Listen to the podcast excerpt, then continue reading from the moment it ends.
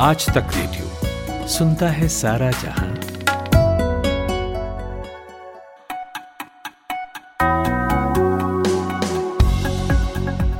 Hello, good morning. 21 सितंबर की सुबह है और मैं अमन गुप्ता आपके लिए आज तक रेडियो पर लेकर आ गया हूं मॉर्निंग न्यूज एनालिसिस पॉडकास्ट आज का दिन। तो अगले आधे घंटे में किन अहम खबरों पर बात होगी, एक निगाह उस पर डालते हैं। देश के कई राज्य लंपी वायरस का कहर झेल रहे हैं। लाखों मवेशियों को ये बीमारी लील चुकी है, लेकिन राजस्थान में इसका असर ज्यादा है।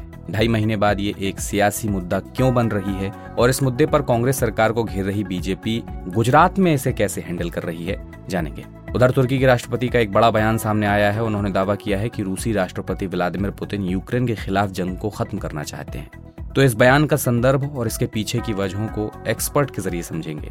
फिर उस अनसुनी फिल्म के बारे में आपको बताएंगे जिसे इंडिया की तरफ से इस बार ऑस्कर के लिए ऑफिशियली भेजा गया है। छेल्लो शो इसका नाम है, लेकिन नाम के अलावा इस फिल्म में और क्या खास है कि RRR और कश्मीर फाइल्स जैसी फिल्मों को पछाड़कर ये ऑस्कर की रेस में पहुंच गई है। और आखिर में कल देर रात तक चले इंडिया ऑस्ट्रेलिया T20 मैच की बात होगी, जिसमें 200 से ज्यादा का स्कोर खड़ा करने के बावजूद इंडियन टीम को हार नसीब हुई है। अगर पहले 60 सेकंड्स हेडलाइन सुनिए सूरज कुमार से।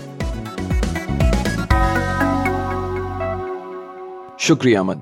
RSS प्रमुख मोहन भागवत से मिले मुस्लिम बुद्धिजीवी, सांप्रदायिक सौहार्द मजबूत करने पर हुआ मंथन। पटना एयरपोर्ट पर JDU MLA दिनेश सिंह के पास से मिला 25.5 लाख कैश, पूछताछ के बाद छोड़े गए। लखनऊ में तारपीन तेल की फैक्ट्री में लगी आग, एक मजदूर की मौत, 3 घंटे बाद आग पर काबू पाया गया। RBI के गवर्नर शशिकांत दास का बयान, फिनटेक कंपनियों को इनोवेशन में सपोर्ट करेगा रिजर्व बैंक। यस बैंक की कमान संभालेंगे RBI के पूर्व डिप्टी गवर्नर R Gandhi, 3 साल तक रहेंगे पद पर। स्पाइस जेट ने 80 पायलट्स को छुट्टी पर भेजा, 3 महीने सैलरी भी नहीं मिलेगी। 27 अगस्त को लगा था एयरलाइन के 50% उड़ान पर बैन। फ्रांस के राष्ट्रपति इमैनुअल मैक्रों ने UNGA में कहा, मोदी ने पुतिन को सही मैसेज दिया। और पहले T20 मुकाबले में ऑस्ट्रेलिया से 4 विकेट से हारी टीम इंडिया, कैमरून ग्रीन ने खेली 61 रन की पारी।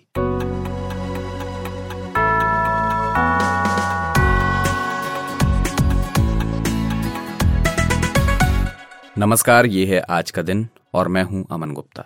लंपी स्किन डिजीज मवेशियों में होने वाली एक संक्रामक और जानलेवा बीमारी है। पिछले कुछ महीनों से ये देश के अलग अलग राज्यों में फैल रही है और लाखों जानवरों को अपना शिकार बना चुकी है।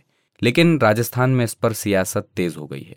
कल राजस्थान विधानसभा के अंदर और बाहर इस मुद्दे पर जमकर हंगामा हुआ। पशुपालन मंत्री लालचंद कटारिया ने कहा कि केंद्र सरकार को इसे राष्ट्रीय आपदा घोषित करना चाहिए।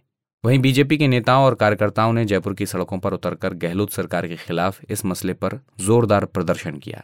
और ऐसे समय में जबकि सीएम अशोक गहलोत के कांग्रेस के अध्यक्ष पद के चुनाव लड़ने की चर्चा जोर पकड़ रही है। कल देर रात को उन्होंने कांग्रेस विधायक दल की बैठक भी बुलाई थी और इशारों में ये भी कहा था कि आला कमान का निर्देश हुआ तो कांग्रेस प्रेसिडेंट का चुनाव लड़ूंगा। खैर, लौटते हैं लंपी वायरस के मसले पर।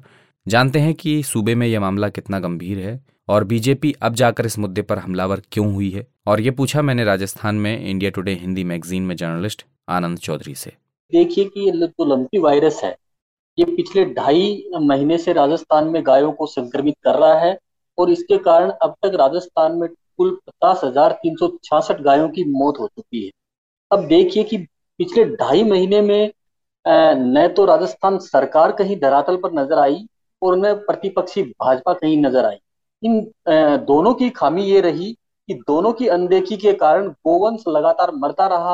अब बीजेपी पहली बार जब विधानसभा का सत्र चल रहा है तब बीजेपी सरकार पर हमलावर हुई है और गायों की मौत को लेकर राजस्थान सरकार को घेरने का प्रयास किया है। अशोक गहलोत अपनी ही उलझनों में उलझे हुए हैं। उनको कांग्रेस का राष्ट्रीय अध्यक्ष बनाने की चर्चाएं चल रही हैं। वो नॉमिनेशन दाखिल कर सकते हैं कांग्रेस राष्ट्रीय अध्यक्ष के लिए, लेकिन जो बीजेपी है उसकी जो विडंबना ये है बीजेपी के साथ कि वो गायों की मौत पर सियासत तो कर रही है, लेकिन राजस्थान सरकार उनको ये कहकर घेरती आ रही है कि हमने केंद्र सरकार से गायों की जो मौत हो रही है इसके लिए वैक्सीन की मांग की थी, लेकिन केंद्र सरकार ने अभी तक हमें बिल्कुल भी वैक्सीन नहीं उपलब्ध कराई है। 20 लाख के जो राजस्थान सरकार के जो एनिमल हस्बेंड्री डिपार्टमेंट के सचिव हैं PC किशन, उनसे मेरी बात हुई थी। उन्होंने कहा कि हमने केंद्र सरकार से 20 लाख वैक्सीन की मांग की थी, लेकिन केंद्र सरकार ने हमें ये वैक्सीन उपलब्ध नहीं करवाई। ऐसे में सरकार ने अपने स्तर पर 5 लाख वैक्सीन खरीदने की प्रक्रिया शुरू की, लेकिन उनमें से भी कितनी वैक्सीन आई है अभी ये सरकार ने बताया नहीं है। आनंद, कांग्रेस के नेता केंद्र सरकार पर आरोप लगा रहे हैं, लेकिन राजस्थान सरकार ने अब तक इस बीमारी की रोकथाम के लिए क्या कदम उठाए हैं? सरकार इस लंपी वायरस को रोकने में कितनी नाकाम रही है, ये अपन थोड़ा सा इसको जो राजस्थान में गो सेवा के नाम पर या गायों के नाम पर जो सेस लगाया जाता है, कर लगाया जाता है, उससे समझ सकते हैं। 2018-19 से लेकर 2021-22 तक राजस्थान सरकार ने गो सेस से 2200 करोड़ रुपए राजस्थान सरकार के खाते में जमा हुए। राजस्थान सरकार ने जो जुलाई 2022 तक इसमें से सिर्फ 30 करोड़ रुपए खर्च किए थे। आप देखिए कि अगर राजस्थान सरकार इस लंपी वायरस के आते ही, जब ये गुजरात में कहर बरपा रही थी, उसी समय अगर राजस्थान सरकार, पश्चिमी राजस्थान में जब गायों की मौत हो रही थी, उसी समय अगर राजस्थान सरकार जाग जाती तो राजस्थान के जो पशुपालक है उनको 50,000, जो सरकारी आंकड़ा है, उतनी गायों की मौत का सामना नहीं करना पड़ा। हालांकि गैर सरकारी आंकड़ा ये बहुत ज्यादा हो सकता है, क्योंकि गाँव में जिधर भी देखो आप गायों की लाशें बिखरी पड़ी हैं। तब तक सरकार और विपक्ष कहीं नजर नहीं आई। किसान अपने स्तर पर उनको बचाने की कोशिश करते रहे, जड़ी बूटियों से, छोटी मोटी दवाइयों से उनको ठीक करने की कोशिश करते रहे, लेकिन ये बीमारी ने अब राजस्थान के पूरे 33 जिलों को अपनी चपेट में ले लिया है। अच्छा, एक नीली दवाई की बात की जा रही है, सरकार का कहना है कि इसका ट्रायल चल रहा है, तो क्या अपडेट है इस पर? देखिए, कांग्रेस के पास सिर्फ एक मुद्दा है, वो नीली दवाई है, वो भी पूरे किसानों तक नहीं पहुंच पाई है, और उसका भी अभी ये प्रारंभिक स्टेज है कि वो भी कितना रोकने में कारगर साबित होती है, ये उसका भी कोई अभी तक कोई वैज्ञानिक ठोस आधार नहीं आया है। लेकिन सरकार, जो राजस्थान सरकार है, वो सिर्फ यह कहकर बच रही है कि हमने केंद्र से इस मामले में वैक्सीन मांगी थी, सहायता मांगी थी, वो हमें उपलब्ध नहीं करवाई गई, हम अपने स्तर पे ही वैक्सीन के लिए कोशिश कर रहे हैं, हम अपने स्तर पे ही गायों की बचाव की कोशिश कर रहे हैं। तो जैसा कि आनंद ने बताया कि राजस्थान से पहले लंपी का कहर गुजरात में ज्यादा था, और चूंकि बीजेपी राजस्थान में कांग्रेस को घेर रही है, तो गुजरात में भी अभी बीमारी की क्या स्थिति है और वहां क्या विपक्ष का रिएक्शन है, ये जाना हमने गुजरात में आज तक रेडियो रिपोर्टर सौरभ वक्तानिया से। जी देखिए, लंपी वायरस के वजह से गुजरात में मवेशियों का बहुत ही ज्यादा बुरा हाल था। लगभग जितने भी जो डिस्ट्रिक्ट्स है गुजरात के, उन सारे डिस्ट्रिक्ट में ये लंपी वायरस फैला था। जो सरकारी आंकड़ा है वो कहता है कि 27 जो डिस्ट्रिक्ट्स है वहां पर ये लंपी वायरस फैला था। जो सबसे ज्यादा प्रभावित इलाके गुजरात के थे वो सौराष्ट्र और नॉर्थ गुजरात, और यहीं पर ज्यादातर जो मालधारी समाज के लोग रहते हैं, जहां पर यहां से दूध आता है, ये लंपी वायरस फैला था। और हालत इतनी ज्यादा खराब थी कि गुजरात से ऐसे दृश्य सामने आ रहे थे जहां पे जो मरी हुई गाय है वो रास्ते पर ऐसे ही पड़ी हुई है, उनको कोई देखने के लिए नहीं है, गंदगी फैली हुई है। और जो ऑफिशियल सरकारी आंकड़े की अगर जो मैं बात करूं तो गुजरात सरकार का कहना है कि 5,000 से ज्यादा गाय और मवेशियों की जो डेथ हुई है गुजरात में, और हजारों की तादाद में जो है इनका वैक्सीनेशन किया गया है। लेकिन वहीं विपक्ष की अगर जो बात करें, खासतौर पर कांग्रेस का इस पूरे मुद्दे पर कहना है कि 100,000 से ज्यादा मवेशियों की मौत हुई है पूरे गुजरात में, यानी कि सरकारी आंकड़ा और ऑपोजिशन का आंकड़ा बिल्कुल अलग है। अगर मैं ताजा स्थिति की अगर जो बात करूं तो पिछले 10 दिनों से लंपी वायरस का जो कहर है वो बिल्कुल कम हो चुका है। एक तरीके से गुजरात सरकार का कहना है कि सिर्फ 10% तक ही अब लंपी वायरस गुजरात में है, वो भी कुछ थोड़े बहुत इलाके, यानी सौराष्ट्र और नॉर्थ गुजरात के। शुक्रिया सौरभ। वैसे गुजरात और राजस्थान के अलावा हरियाणा, पंजाब, उत्तर प्रदेश, उत्तराखंड, मध्य प्रदेश, महाराष्ट्र, गोवा और यहाँ तक कि जम्मू कश्मीर में भी जानवर इस संक्रामक बीमारी की चपेट में आए हैं। केंद्रीय पशुपालन मंत्री संजीव बालियान ने 1 सितंबर को यह कहा था कि देश भर में 1 दर्जन से ज़्यादा राज्यों में 11 लाख से ज़्यादा पशु लंपी वायरस से इन्फेक्टेड हुए हैं और 50,000 मवेशियों की मौत हो चुकी है।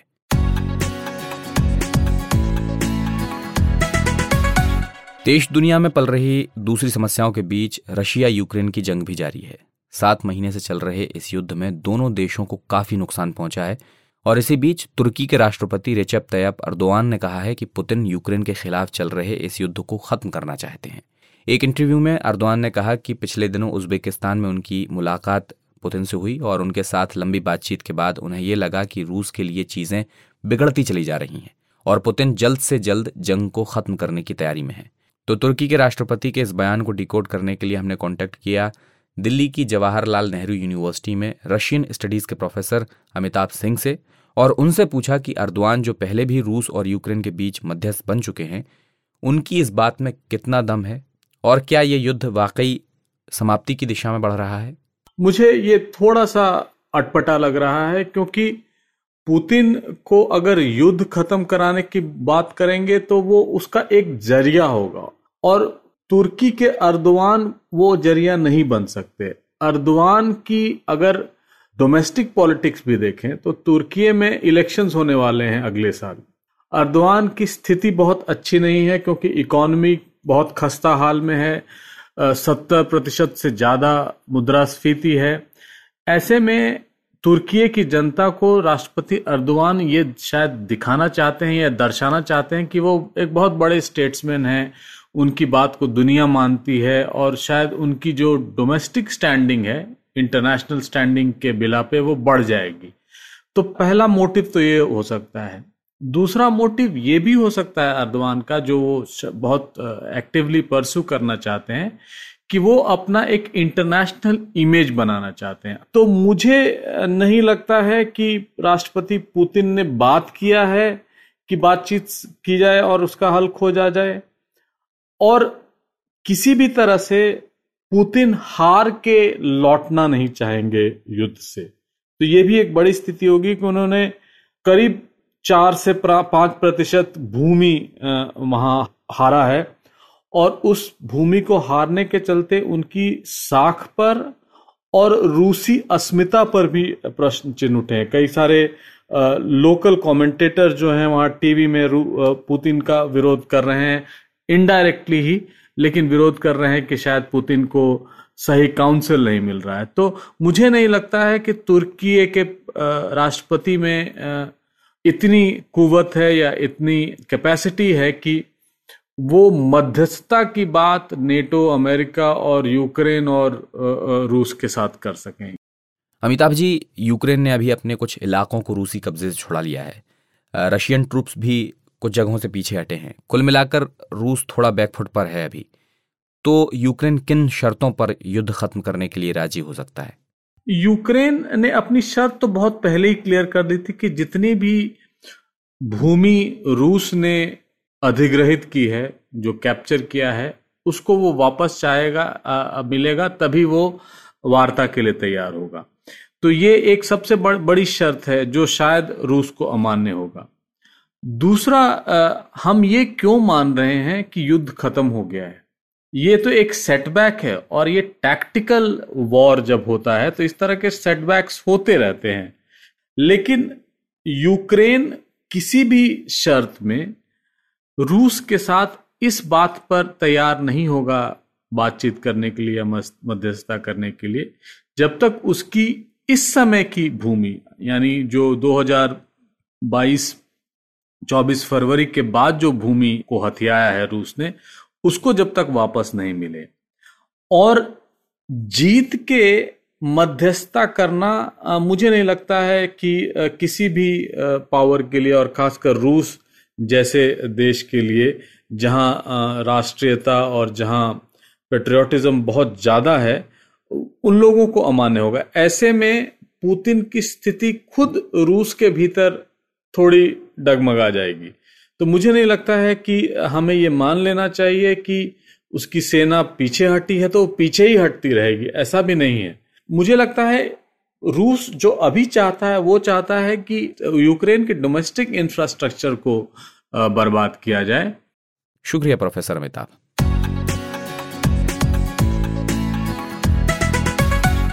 फिल्मी दुनिया का सबसे बड़ा अवार्ड या रिकॉग्निशन होता है ऑस्कर, जिसे एकेडमी अवार्ड्स भी कहा जाता है। ऑस्कर के लिए किस इंडियन फिल्म को भेजा जाए, इसको लेकर मूवी फैंस चर्चा करते रहते हैं। तो इस बार फिल्म फेडरेशन ऑफ इंडिया ने गुजराती फिल्म छेल्लो शो को ऑस्कर 2023 में भेजे जाने के लिए चुना है। छेल्लो गुजराती शब्द है जिसका मतलब होता है आखिरी या लास्ट। तो इस फिल्म का सब्जेक्ट क्या है, क्या बातें हैं जो इसे खास बनाती हैं, और इसे बनाने वाले लोग हैं कौन, ये पूछा मैंने दी लल्लन टॉप में सिनेमा एडिटर गजेंद्र सिंह भाटी से। छेल्लो शो एक छोटे से बच्चे की कहानी है जो गुजरात की एक छोटी सी जगह में रहता है और उसका पिता है, वो चाय की स्टॉल लगाता है, उस पर वो बच्चा काम करता है। घर का माहौल उसका बहुत अच्छा नहीं है, ऐसे में उसको कहानियों की, रंगों की दुनिया आकर्षित करती है। और लोकल एक थिएटर, सिंगल स्क्रीन थिएटर है, वहाँ के एक प्रोजेक्शनिस्ट को अपना एक दोस्त सा बनाता है, वो उसको अपना लंच खिलाता है और उसके बदले में वो उसको फ्री में फ़िल्म दिखाता है। ये उस बच्चे की कहानी है। इस फिल्म को ख़ास ये चीज़ बनाती है कि बहुत ही डिफरेंट वाइब वाली फ़िल्म है, इसका ट्रीटमेंट बहुत अलग है। आमतौर पे हम कमर्शियल फिल्में जैसी देखते हैं उससे बिल्कुल अलग ट्रीटमेंट है। ऐसा ट्रीटमेंट है जिसमें नयापन सा नज़र आता है और ग्लोबल ऑडियंसेस को बहुत पसंद आ सकता है। जो सो कॉल्ड वर्ल्ड सिनेमा है, उस वर्ल्ड सिनेमा के अंदर जैसी फिल्में बनती हैं उन फिल्मों के हिसाब का इसका टोन और टेनर है। पॉजिटिव सी फिल्में, फील गुड सी फिल्में, इसका म्यूज़िक बहुत अच्छा है, विजुअल्स बहुत स्टनिंग हैं, रियलिस्टिक सी कहानी है। और पूरी फिल्म आप देखते हैं तो आपको इतनी फुटेज मैंने देखी उसके हिसाब से कि फिल्म को देखते हुए आपको एक नया एक्सपीरियंस, एक अलग एक्सपीरियंस होता है। इस फिल्म को प्रोड्यूस किया सिद्धार्थ रॉय कपूर ने, जो हिंदी सिनेमा के जाने माने प्रोड्यूसर हैं। इस फिल्म के डायरेक्टर हैं पैन नलिन।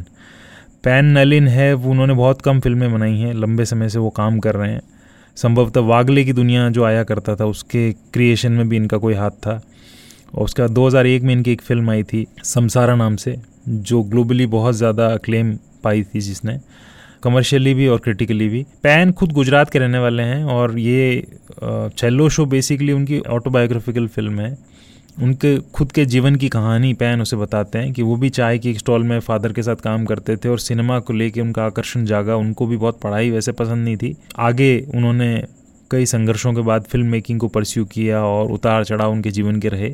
तो ऑटोबायोग्राफिकल फिल्म है। और पैन नलिन है वो इंटरनेशनली जाने जाते हैं। उन्होंने ही एंग्री इंडियन गॉडेसेस नाम की फिल्म बनाई थी जिसको लेके विवाद भी हुआ था, और वो भी एक इंटरेस्टिंग फिल्म थी। अच्छा गजेंद्र, चूंकि आप सिनेमा की नवयत को बखूबी जानते हैं, समझते हैं, तो ये बताइए कि इस फिल्म के ऑस्कर जीतने के कितने चांसेस हैं? पैन नलिन को ग्लोबली लोग जानते हैं और पिछले साल ट्राइबैका फिल्म फेस्टिवल हुआ था, वहाँ पे भी ये ओपनिंग फिल्म थी चेलो शो, और रनर अप भी रही थी वहाँ पे।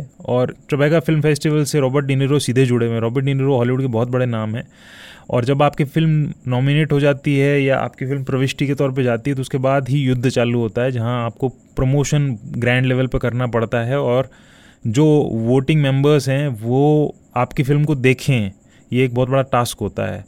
वो तभी संभव होता है जब वहाँ के हुज़ हु हैं, वो किसी फिल्म का बज़ अगर उनके मन में है और वो अपने साथियों से शेयर कर रहे हैं, अपनी कम्युनिटी से शेयर कर रहे हैं, तो उस फिल्म के जीतने की संभावना बढ़ जाती है। तो पैन नलिन की फिल्म है, उसका बज़ 2021 से है एक सेंस में, तो इस वजह से एक सेंस है कि कहीं ना कहीं इसके चांसेस ज़्यादा हैं। एक डाउनसाइड इसका ये है कि एक इटालियन फिल्म है 1988 में आई थी, मास्टरपीस है सिनेमा पैराडीसो। सिनेमा पैराडीसो की कहानी ऑलमोस्ट सिमिलर है चेलो शो से। तो ये एक डाउनसाइड है कि जो व्यक्ति वोटिंग मेंबर्स हैं वो जब देखेंगे कि यार इसका तो बिल्कुल सेम कहानी है कि एक गाँव का बच्चा है, वो फिल्में देखने के लिए प्रोजेक्शनिस्ट है, उससे दोस्ती कर लेता है और बहुत भोला है और सिनेमा की दुनिया में खो जाता है, और वो जो रोमांस है बाल उम्र में सिनेमा देखना, उससे सम्मोहित मोहित हो जाना, वो दोनों में सिमिलर है। तो ऐसे में अगर ऐसा फील होता है वोटिंग मेंबर्स को कि यार ये तो एक डुप्लीकेशन है या कॉपी है, तो हो सकता है वो इसको बिल्कुल भी तवज्जो न दें। बहुत बहुत शुक्रिया गजेंद्र।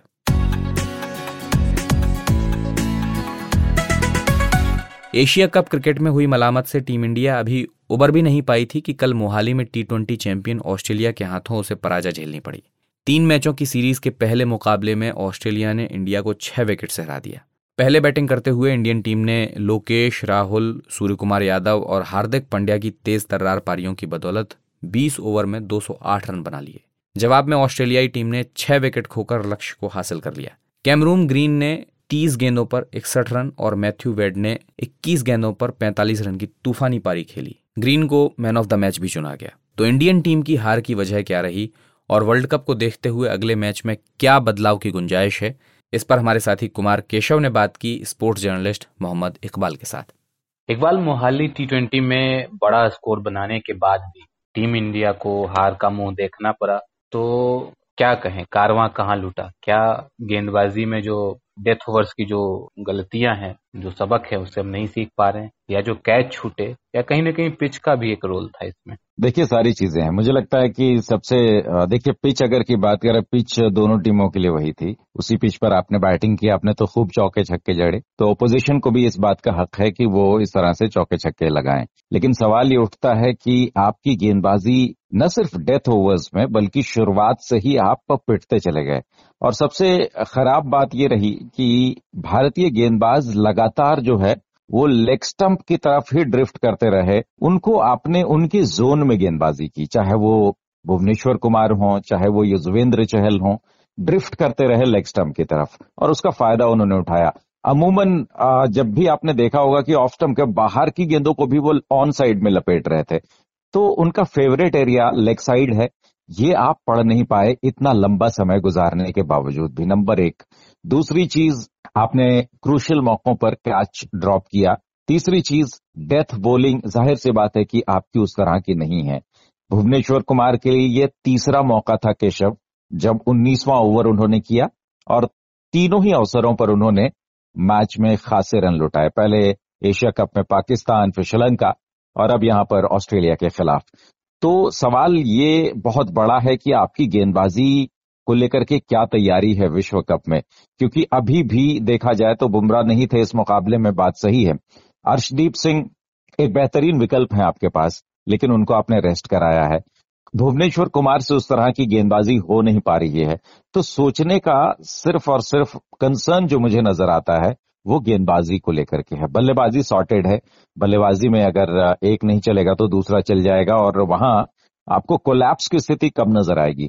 लेकिन भारतीय गेंदबाजी बहुत बड़ी चिंता है, और इसको इन आगे जो 5 T20s हैं वर्ल्ड कप से पहले, उसमें दुरुस्त करने की जरूरत है। आपने बॉलर्स की बात की, लेकिन भुवनेश्वर कुमार में जो लगातार अपना भरोसा जता रहे हैं रोहित शर्मा, लेकिन उस भरोसे पे भुवनेश्वर खरा नहीं उतर पा रहे हैं। आपने बुमराह की बात की, बुमराह अगले मैच में टीम का हिस्सा होंगे, प्लेइंग 11 का हिस्सा होंगे बल्कि, तो किस गेंदबाज को, किस तेज गेंदबाज को बाहर का रास्ता दिखाया जा सकता है? क्या वो हर्षल पटेल होंगे?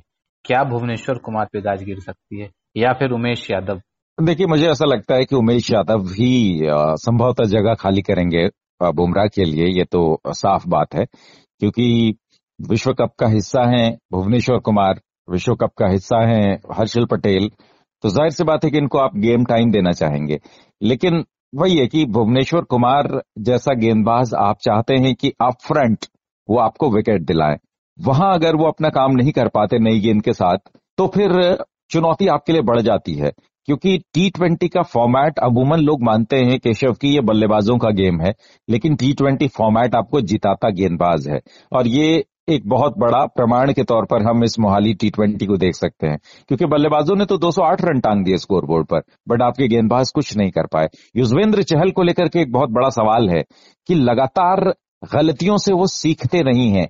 अक्षर पटेल वहीं, उनको समझ में आ गया कि ऑफ स्टंप या ऑफ स्टंप के बाहर गेंद रखनी है, वहां पर फंस जाएंगे बल्लेबाज, और उन्होंने उसी लेंथ और लाइन पर गेंदबाजी करते हुए विकेटें हासिल की 3। लेकिन युजवेंद्र चहल लगातार लेग स्टंप और उसके बाहर की लाइन पर गेंदबाजी करते रहे और इनइफेक्टिव नजर आए हैं। अगर इंडिया का नंबर 1 स्पिन गेंदबाज इस तरह से गेंदबाजी करेगा तो फिर यह बहुत बड़ा सरदर्द है। शुक्रिया आप दोनों का, कुमार केशव और मोहम्मद इकबाल।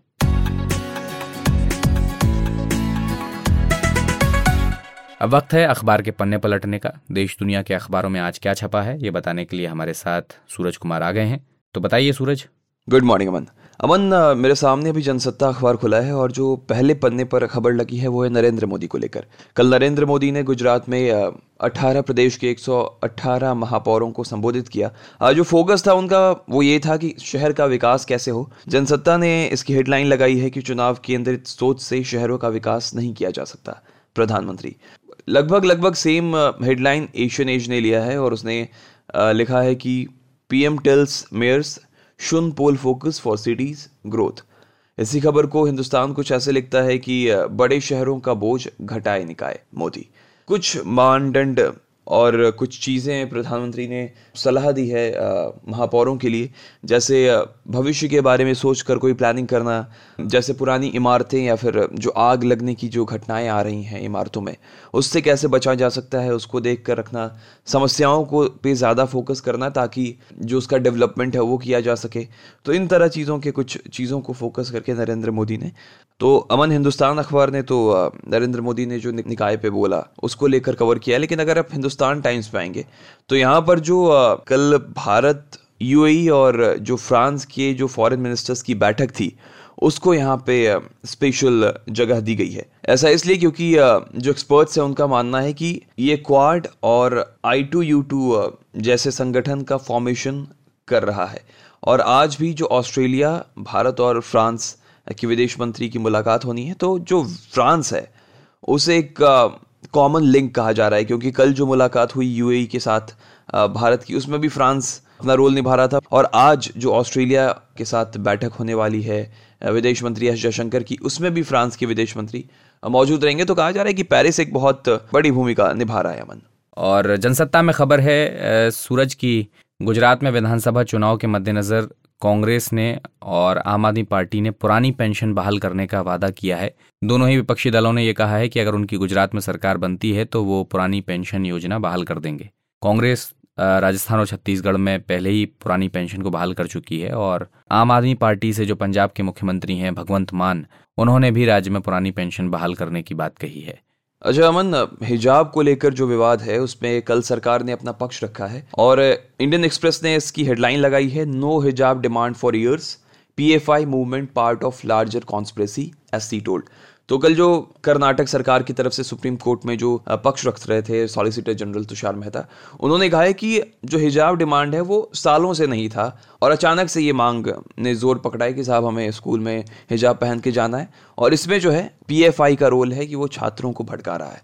जनसत्ता पे भी ये खबर छपी है और हेडलाइन लगी है कि धर्मनिरपेक्ष शिक्षा संस्थानों में धार्मिक पहचान वाली पोशाक उचित नहीं। हिंदुस्तान में भी ये खबर लगी है और हिंदुस्तान में लिखा है कि सरकार ने सुप्रीम कोर्ट में कहा हिजाब धर्म में ज़रूरी प्रथा नहीं। तो करीब करीब सेम चीज़ है, बस हिंदुस्तान में कुछ जो लाइन सुप्रीम कोर्ट ने कही है उसको जोड़ दिया गया है। उन्होंने कहा है कि जो कर्नाटक हाई कोर्ट के फैसले हैं उसमें हिजाब रीजनल एंड कल्चरल प्रैक्टिस 2013 नामक एक निबंध का उल्लेख किया गया था, और जिसमें कहा गया कि हिजाब एक सांस्कृतिक अभ्यास है। हाई कोर्ट जो है वो धार्मिक मुद्दों पर जाने से बच सकता था, जिसको लेकर इस बात पे जो तुषार मेहता है उन्होंने भी अपनी सहमति व्यक्त की है। बढ़ते हैं विदेश के अखबारों की ओर। सूरज, बताइए वहाँ क्या खबरें हैं। द जापान टाइम्स मैं देख रहा हूँ वेबसाइट, और उसमें एक बिजनेस और इकॉनमी वाला जो सेक्शन है उसमें inflation hit 31 year high in August, data shows as BOG plans to maintain stimulation. मतलब 31 साल हाईएस्ट इन्फ्लेशन पर है जापान में, लेकिन जो शिंजो आबे का जो अंतिम संस्कार है, प्रतीकात्मक अंतिम संस्कार है, स्टेट फ्यूनरल, उस पर सरकार 910 करोड़ रुपए खर्च कर रही है अमन। और जापान के जो 56% लोग हैं वो सरकारी खर्च पर अंतिम संस्कार के खिलाफ है। ऐसा इसलिए भी अमन क्योंकि इससे पहले जो फ्यूनरल का जो खर्च था वो केवल 95 करोड़ था, तो 95 से सीधा ये 910 करोड़ पहुँच गया है। टोक्यो कोर्ट में रोक लगाने की मांग को लेकर याचिका भी डाली गई है इसको लेकर। अच्छा अमन, एक BBC की खबर है, बड़ी इंटरेस्टिंग है, उसकी हेडलाइन है Ukraine war, occupied areas call urgent vote to join Russia. हम देख रहे हैं कि कैसे यूक्रेन अब बहुत ज़्यादा अटैकिव मोड में आ गया है, वो जितने भी एरियाज को रशिया ने कब्जा कर रखा था उसको छुड़वा रहा है। तो शायद इसी को देखते हुए जो मॉस्को के कंट्रोल के अंदर है, जो रशिया के कंट्रोल के अंदर है यूक्रेन का हिस्सा, उसको लेकर वोट की बात की जा रही है ताकि वो जो यूक्रेन का हिस्सा है उसको रशिया में ज्वाइन कर लिया जाए। आपको याद होगा अमन, ठीक इसी तरह जो क्रीमिया है 2014 में उसे रशिया ने अपना पार्ट बनाया था कि उसने पहले उस पर हमला किया और उसके बाद वोटिंग के जरिए उसे अपना हिस्सा बना लिया था। हालांकि जो यूक्रेन का कहना है वो ये कहना है कि अगर आप रेफरेंडम भी करा रहे हैं उससे कोई परिस्थिति बदलने वाली नहीं है, क्योंकि जो फैसला है वो आपके खिलाफ आएगा, ऐसा यूक्रेन का दावा है अमन। बहुत बहुत शुक्रिया सूरज।